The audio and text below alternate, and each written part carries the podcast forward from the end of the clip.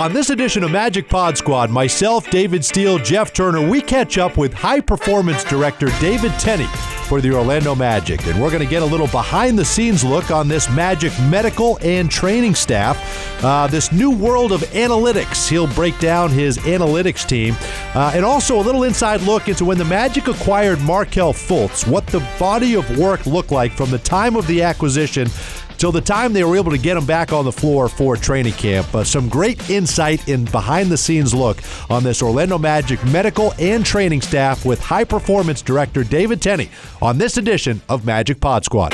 This is Aaron Gordon of the Orlando Magic. This is Evan Fournier. This is Jonathan Isaac. This is Mo Bamba. Check out what's new with the Orlando Magic Pod Squad. The host of characters give you a behind the scenes look at Magic basketball. The Magic Pod Squad has you covered. Subscribe and rate on iTunes and the Google Play Store today. And welcome to another edition of Magic Pod Squad. Uh, we're going to get into a couple of different topics here today. My name is Dante Marchitelli. We don't have George Galante with us, but we do have David Steele.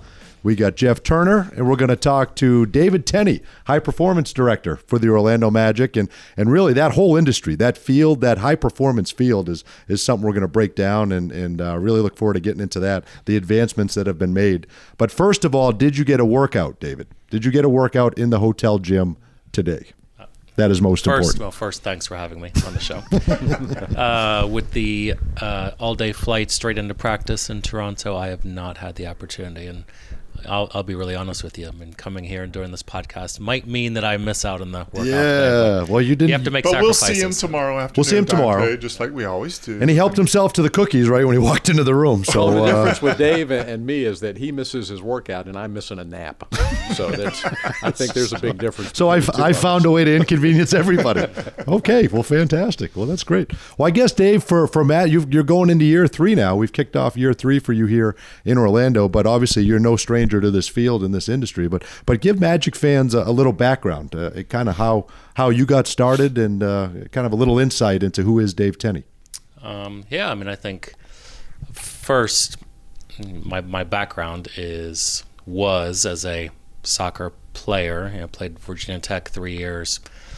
Tried to play in Germany, minor leagues of Germany, a couple years. Some of the indoor pro soccer, um, whatever you call that, uh, uh, travels for you know like seven years, and uh, hit 29 and decided I couldn't do that anymore and had to go back to school and um, and obviously as as an ex-athlete trying to get into the training and maximizing the the little athletic talent that I had you know uh, You were a goalkeeper, right? You were yeah, a goal. yeah five foot 11 goalkeeper that couldn't jump that well so had some limitations that I had to try to you know pose some questions and I think that's Were the corners a problem? The high corners was that a well problem? let's just say why that's why I ended up indoors so. Fair enough.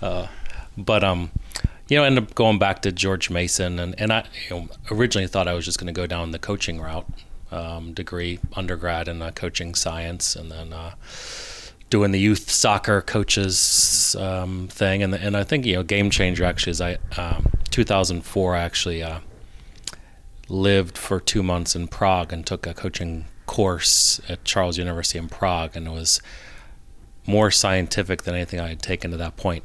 and it was just kind of a game changer, I think, for me of like this this mixture of coaching and science, um, that direction, and, and just kind of seemed to mesh and came back and win the master's program, and um, again, but still thought I was going to be doing something related to still coaching, youth development, talent development, and uh, and then got the opportunity to go to Kansas City and MLS two years, um, and then Seattle ultimately for nine years, and then as you know that that was time was going along, this you know high performance management role started kind of evolving. Yeah, I mean, we ten years ago these positions didn't didn't Right. exist. You know, it's kind of as as clubs organizations are um, putting more money into this side of the equation. It's uh, you know it's it's op- it's created jobs, it's created different um, organizational structures. So. Um, it just kind of a right place and right time. And then uh, I was recommended to uh, you know John Hammond and Jeff Weltman um, in 2017, and they reached out to me and it seemed like a really good fit and kind of the next step in terms of challenges dealing with you know obviously some of the best athletes in the world, and um, you know now we're in year three. It's interesting, David. So we were talking before you came in, and uh, so in 1989, when the Magic start, right?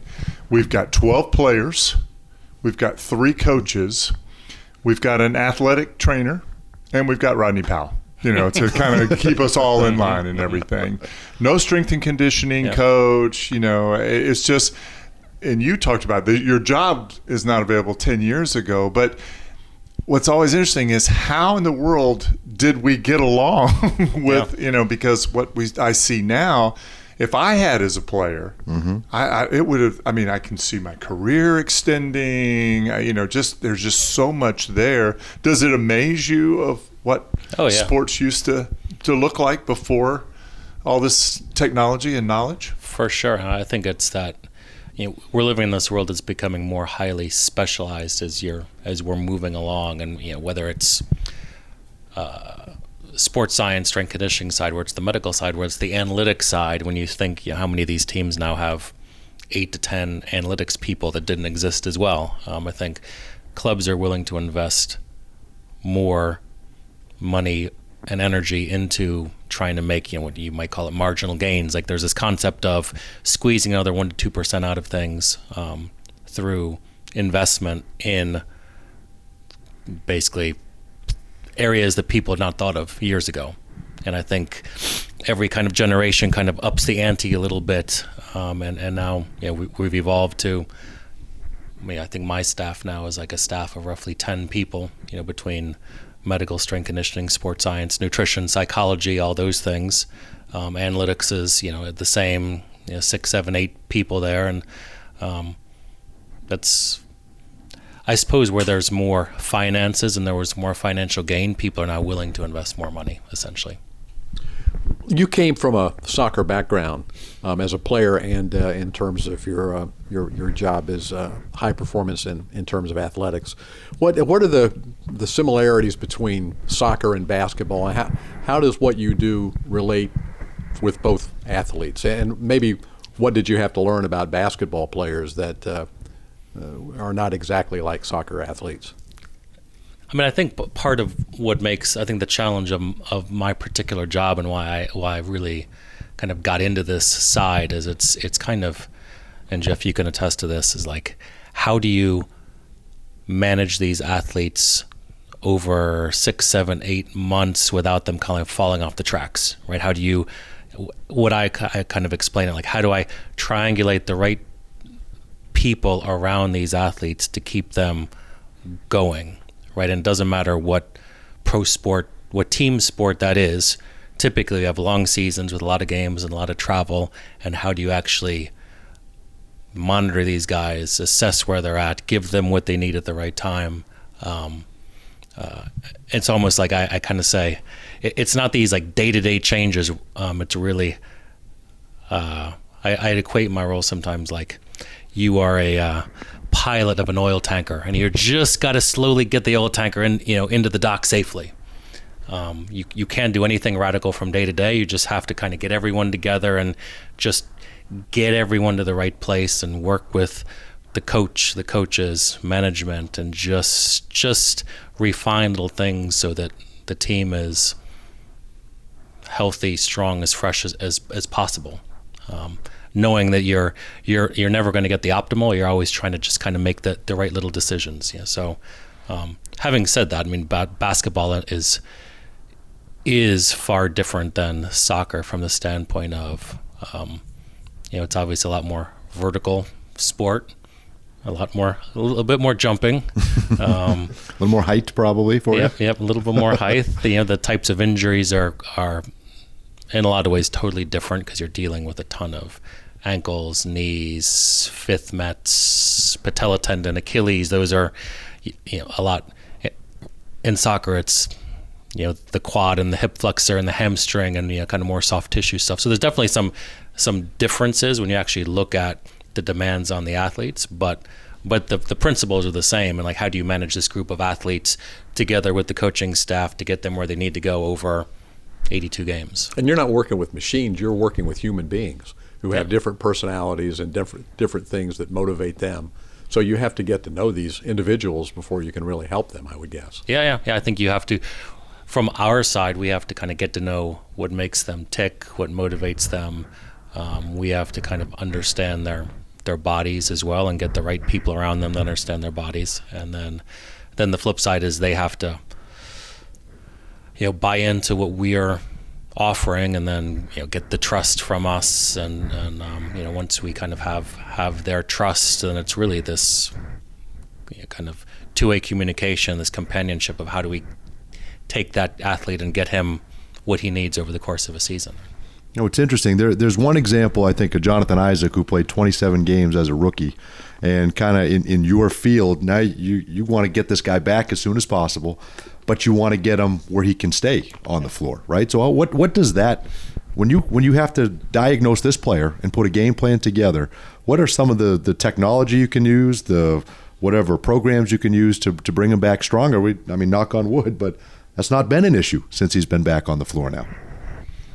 Um, it's funny because it's it's even in year one when we were, um, yeah, I had several talks with Jonathan in year one as he was going through you know, some of the the ankle issues he had, and I remember kept kept saying to him, okay, like when we're when we're planning right now, okay, you're going to come back, but we really we have to now that we've been with you for three six months we have to have a vision of where where are you going to where do we want you when you are 25 mm-hmm. this is where what's peak jonathan isaac at 25 26 from a, from an athletic standpoint.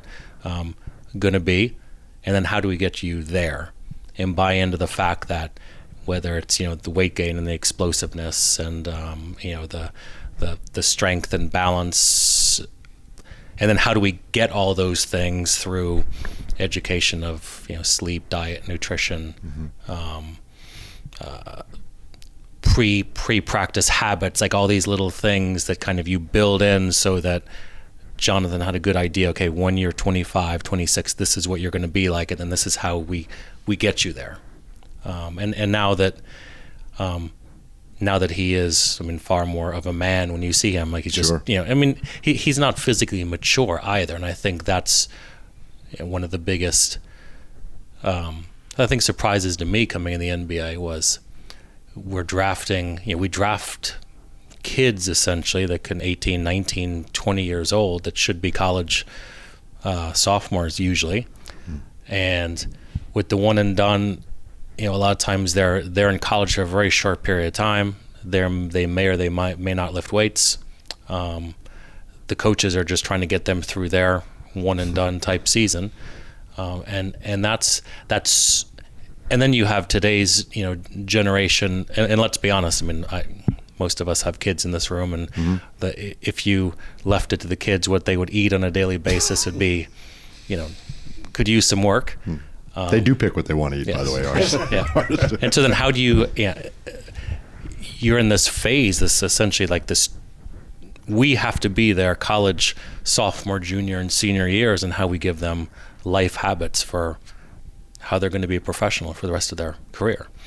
And so it's it's easy to take a snapshot of a guy at 19 and make a judgment on him, but I think you know our job is to again layer over these habits of what does someone like Jonathan need, or, or, or most one and done guys, like most guys who were drafted in the first round who are one and done guys, uh, they're not fully aware of uh, what an NBA offseason should look like, how to eat, how much sleep they need over the course of a season, how to take care of themselves through all the travel. And those are things that we have to teach them, and it doesn't happen in a month. Sure. Right? Because everyone we all go through this process of you don't know what you don't know, and so mm-hmm. they actually have to understand that there's a big gap there that they need to fill in. You know, and, and, and you see what Jonathan just happens to be one of the most intelligent, brightest, you know, people, young men you'll ever find, and he picked it up. You know, now he's reaping the benefits of really picking all that up. Are the young guys that come in are they receptive? Because I mean, I you know, I, I most when I started, most guys were three, four year college guys, and then you, you, you know, a lot of veterans, a lot of older players, and even back then, it wasn't unheard of. You know, if you were hungry right before the game, you know, you send the one of the ball boys out to yeah, get a couple yeah. of cheeseburgers at the local McDonald's, and you eat those. guys weren't really receptive to change. This is the way I've always Yeah, done it. I mean, do you find that the younger players maybe are more receptive? Absolutely. To. I mean, I think the the downside of having all these young athletes come through the program is they have no habits. The, the good side is they're relatively receptive to taking in the really good habits in the right environment. So I think again, They don't know what they don't know. yeah, exactly. Yeah, yeah. So they had they haven't formed super strong opinions of like this is what works for me, um, because we can look them in the eye and say, you've never played an 82 game season, you've never gone through all this travel, that you're you're about to go through something your body's never gone through before. Let us help you. And I'd say you know, across the board, it's been. You know the response and what they've taken in has been fantastic. It's interesting, Dave. I, I was going to ask Dave to kind of follow up on the from your soccer background and everything, and you mentioned you you took a, a coaching Yeah. class in, in Prague and everything. I spent I played two seasons in Italy, kind Yeah. of like trying to recover my career after a disaster in New Jersey, my first pro debut. You didn't like your time in New Jersey? Uh, it was just a little challenging for Never me. heard Had that. great I I didn't know Yeah. that. I did not. Um, it wasn't the, the highlight of my career. But anyway, so I get over to uh, to Italy, and it's the first time in my life I've been introduced to um, athletics. You know, like um, movement drills and. Um, massage and things like that our, our whole team the, the whole philosophy of, of basketball teams even on the pro level in italy and europe was it was a soccer background Yeah. so, do, how big an influence? You know, we always talk about the European influence, international influence on the NBA. Is that an influence? Maybe the knowledge. Were we behind? Maybe the that European training method a little bit. Yeah, and I think, it, especially I think on the therapy side, and what you've seen now. I mean, you you referenced the the single athletic trainer uh, with the teams in the you know in the 80s and 90s, and now we've moved to a stage where a lot of teams are having two, three, or four physical therapists with the team all the time, and players are getting manual therapy, and there might be a massage therapist as well, and um, part of our you know, from a physiological standpoint, it's you know, how are we managing tissue essentially a lot. You know, as guys tighten, um, uh, as they feel stiff, like how are you addressing that? And that can be therapeutic, and then through you know some some movement type work, as you've said. Um, but it's uh, definitely a big evolution, you know, and I think that's. Um, whether it's soccer, whether it's you know the, some some of the pro cycling, you know, where the, the cyclists have their their masseuse that travels with them year round, and it's uh, something Europeans have been doing for years, and and and now, um, and I think also what's happened with the NBA is the NBA, uh, as athletes have kind of gone out and got their own guy, organizations have responded by significantly increasing the the, thera- the number of therapists that they have on staff now as well. You mentioned it's been about 10 years since this thing really started taking off the high performance, the scientific training. Um, also, in the last five to 10 years, a new term that we're all now familiar with is load management. What, uh, what goes into determining for a medical staff on a pro sports team, particularly a basketball team, uh, how do you decide what the proper load management is for any given player? I mean, it's funny because I think uh, it's surprising to me at times within the NBA how load management is such a hot topic because essentially uh, in soccer, load management is just what you do. And how load management manifests itself in soccer is you play a game on a Sunday and you assess on a Monday or Tuesday how how fatigued is each player and how do you load manage that player over the course of the week prior to the next game so that he is recovered right? And like that's it's not that novel you know it's like there's nothing it's just logical to me mm-hmm. right? If, if his hamstrings are sore we're going to load manage and he's going to do less high speed running over the course of the week so that he doesn't pull a hamstring between now and the next game or he doesn't go into the next game with a tight hamstring that will affect his play. Um, and, and it's very rarely from that standpoint load management has less to do with okay affecting minutes games played or whatever. Um, and obviously within an NBA season when you have three to four games a week, then you know it is still in a sense to protect the player. Um, but it's been, I think, somehow mistranslated. I think you know a, a, lot of the early load management terms came from you know teams I think using Australian sports scientists and um, they use the term load management quite often, um, and it's essentially, you know, my philosophy preferably is always you load manage in the days between games. That's when you get your best load management. How do we underload as much between games so we never affect playing time? It's kind of been spilled over into load management, meaning we're going to play guys less minutes, but I don't really. That's not that's not the real intention of of how the concept of load management started. Hmm. Interesting. So when you look at what the Raptors, for instance, did last year with Kawhi Leonard, did that surprise you a little bit that he would just, you know, and not not just him, but I mean we see it all around the NBA that there are players that just miss a game, two games, three games. Yeah, I mean, I sporadically. Think, Does that that surprise you a little bit that others look at it as they do? No, no, not at all. Because I think that it's it's funny. Like the the if you look at any of the research on injuries your number one uh, risk factor for injury is previous injury, right? So, um, how I like to think about it is it it is we actually proved we can do it last year, but it is rare when someone goes from playing 40 games in a year to 80 games in the next year with no problem. Like that's actually a it's not a normal thing, right? Because your body slowly adapts as load is applied to it. So, and then the flip side is, you know, 82 games in an NBA season, like that's that's a lot of stress.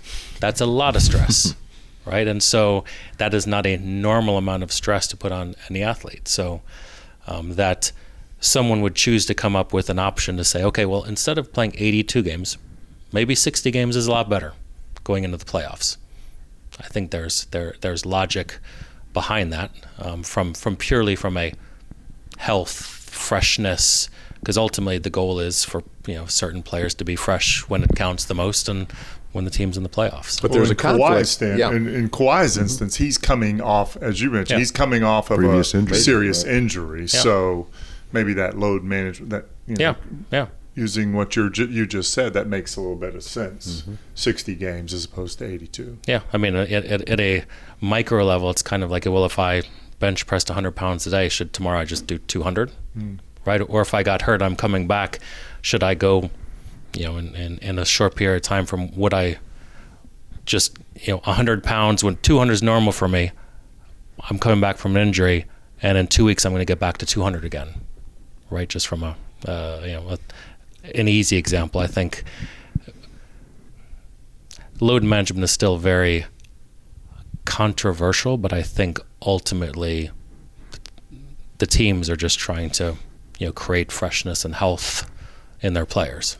So you make you must make your staff makes a recommendation to others, and then it's ultimately yeah. Now now, now having decision, said right? that, like I think the Kawhi situation is different because well, they they're one of the top teams in the league. They knew they were going to make the playoffs, and so having Kawhi fresh for the playoffs was something that they prioritized.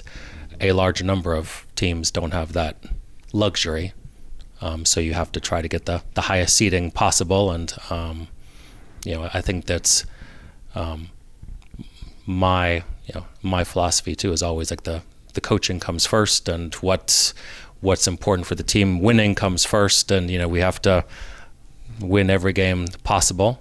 Um, so it's a tough balance sometimes, isn't it? Yeah, yeah, yeah. Uh, th- there is this kind of like with the, the philosophy of you know try to um, lose a battle and win a war at times, I mm-hmm. guess. But um, no, I think what as I've it's a very important f- the relationship with the head coach and whatever team I've been in has always been extremely important. Um, and I, you know, my, my starting point as I kind of go and like talk to coaches is always like this philosophy of, uh, you can do anything you want today, anything. Like we, we can we can do anything we want. You can do anything with the athletes you want today. We might have to adjust tomorrow based on what your decisions are today, but you know, our decisions are based on a coach has to do whatever he has to do today, knowing that we might have to make more adjustments down the road based on it. See, I think that's a great point. I think that's what gets lost on fans. I don't think fans understand. Not that fans have to understand the industry, but uh, but you hear about it, and you, you're taking all the information you can. Yeah. You're gathering all the you and your team.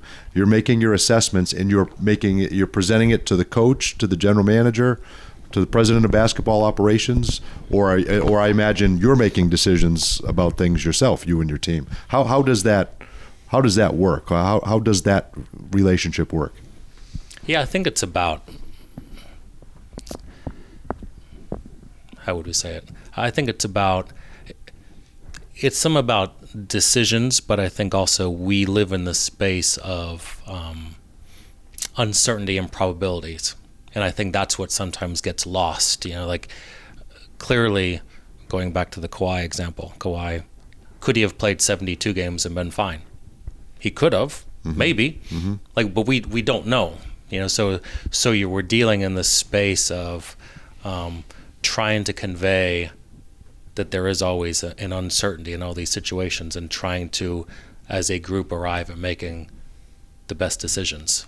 You know, I think it's about um, using some of the science together with the goal of coaching, and then trying to come up with what is the most, uh, you know, kind of the, the best decision in each particular case. I think we got a terrific example, David, and I think we're, we're watching Markelle Fultz now through a couple of games, and every opportunity he gets, he's talking about this organization.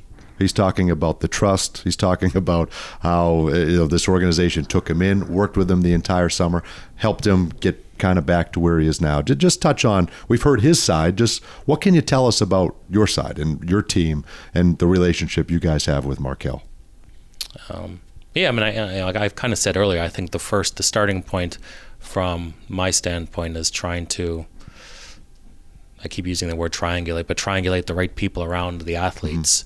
And I think as Markelle got here, you know, we, we kind of assessed early on that, you know, I had uh, know, our physical therapist here, Samir Mehta, and um, Nathan Spencer, rehab coach, Australian rehab coach, and then you know Coach Hetzel as well. Were kind of those guys that did early on just a ton of work around Markelle. Um, so much where you know Samir essentially was with Markelle uh, in LA on vacation in the summer, and then it is you know it is camp in DeMatha in uh, in August, and just basically spent spent the entire off season just getting to know his body, you know, kind of so well. Um, I think with the coaches, um, the work they did with him was fantastic, and you know I think you see with Markelle just the the confidence he's regained and how you know kind of well he's responded to the the environment of the people that have you know we've kind of put around him. It, it's it's obviously a testament to the work Markelle has done. Um, but again, I think it just hopefully it's an example of when you find the right people around an athlete that buys into what they're giving him, he just you know, kind of takes off like he has. A little different than that metal thing that's strapped to your knee, right? When you were well, you know, I just it's, That it's funny. nice 'cause brace I, you I have. sit, you know, like we watch Dave and his team from you know the periphery, and we see all the work they're doing and everything.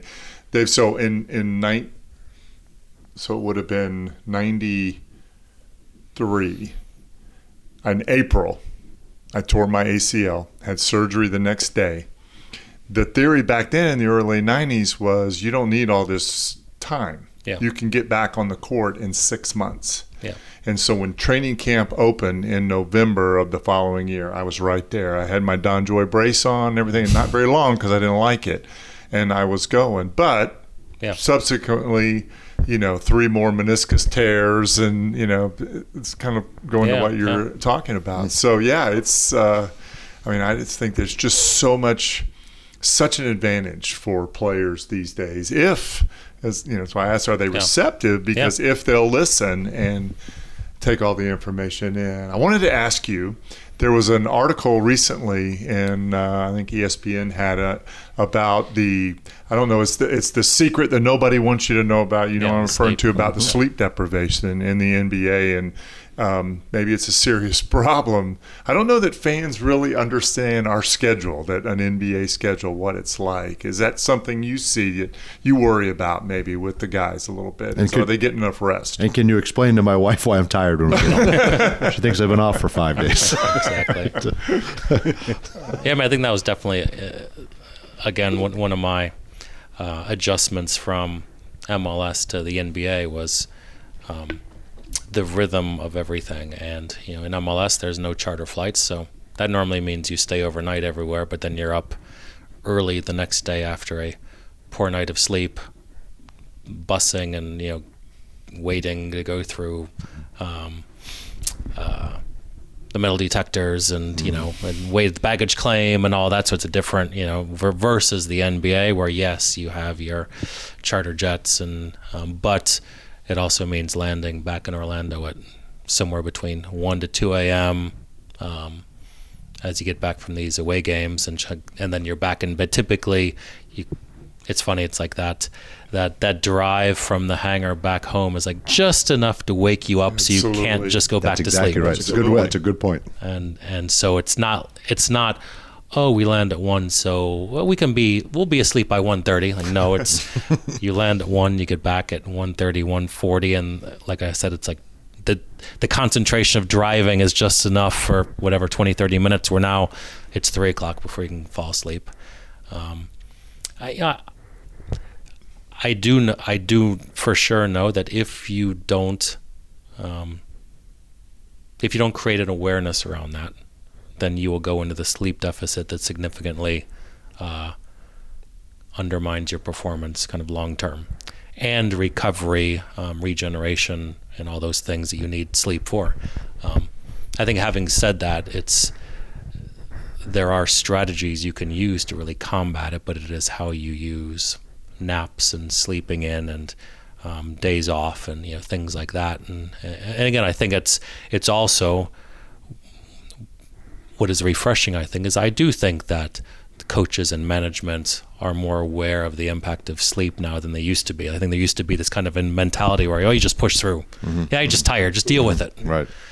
You know, we're We're now all tired. yeah, yeah. They're exactly. 21, they're 23, they can deal They're with it. 23, they can deal it. Whereas, again, I think it's actually the young athletes that need the most sleep. Um, so, so we have some things where just things like uh, whenever you land, we don't really want to see people in the facility within nine hours from when we land, just so guys can go home, they can get eight, eight hours sleep. Um, we do we do like, um, especially the young players, to you know kind of come in and get the work they need and do whatever they feel like they need to um, post. Um, even if the team's not practicing that day, they can come in, they can get therapy, they can lift weights, they can shoot, you know, with their coach, and they'll do all those things. But uh, um, we'd prefer them get eight hours of sleep before they do it.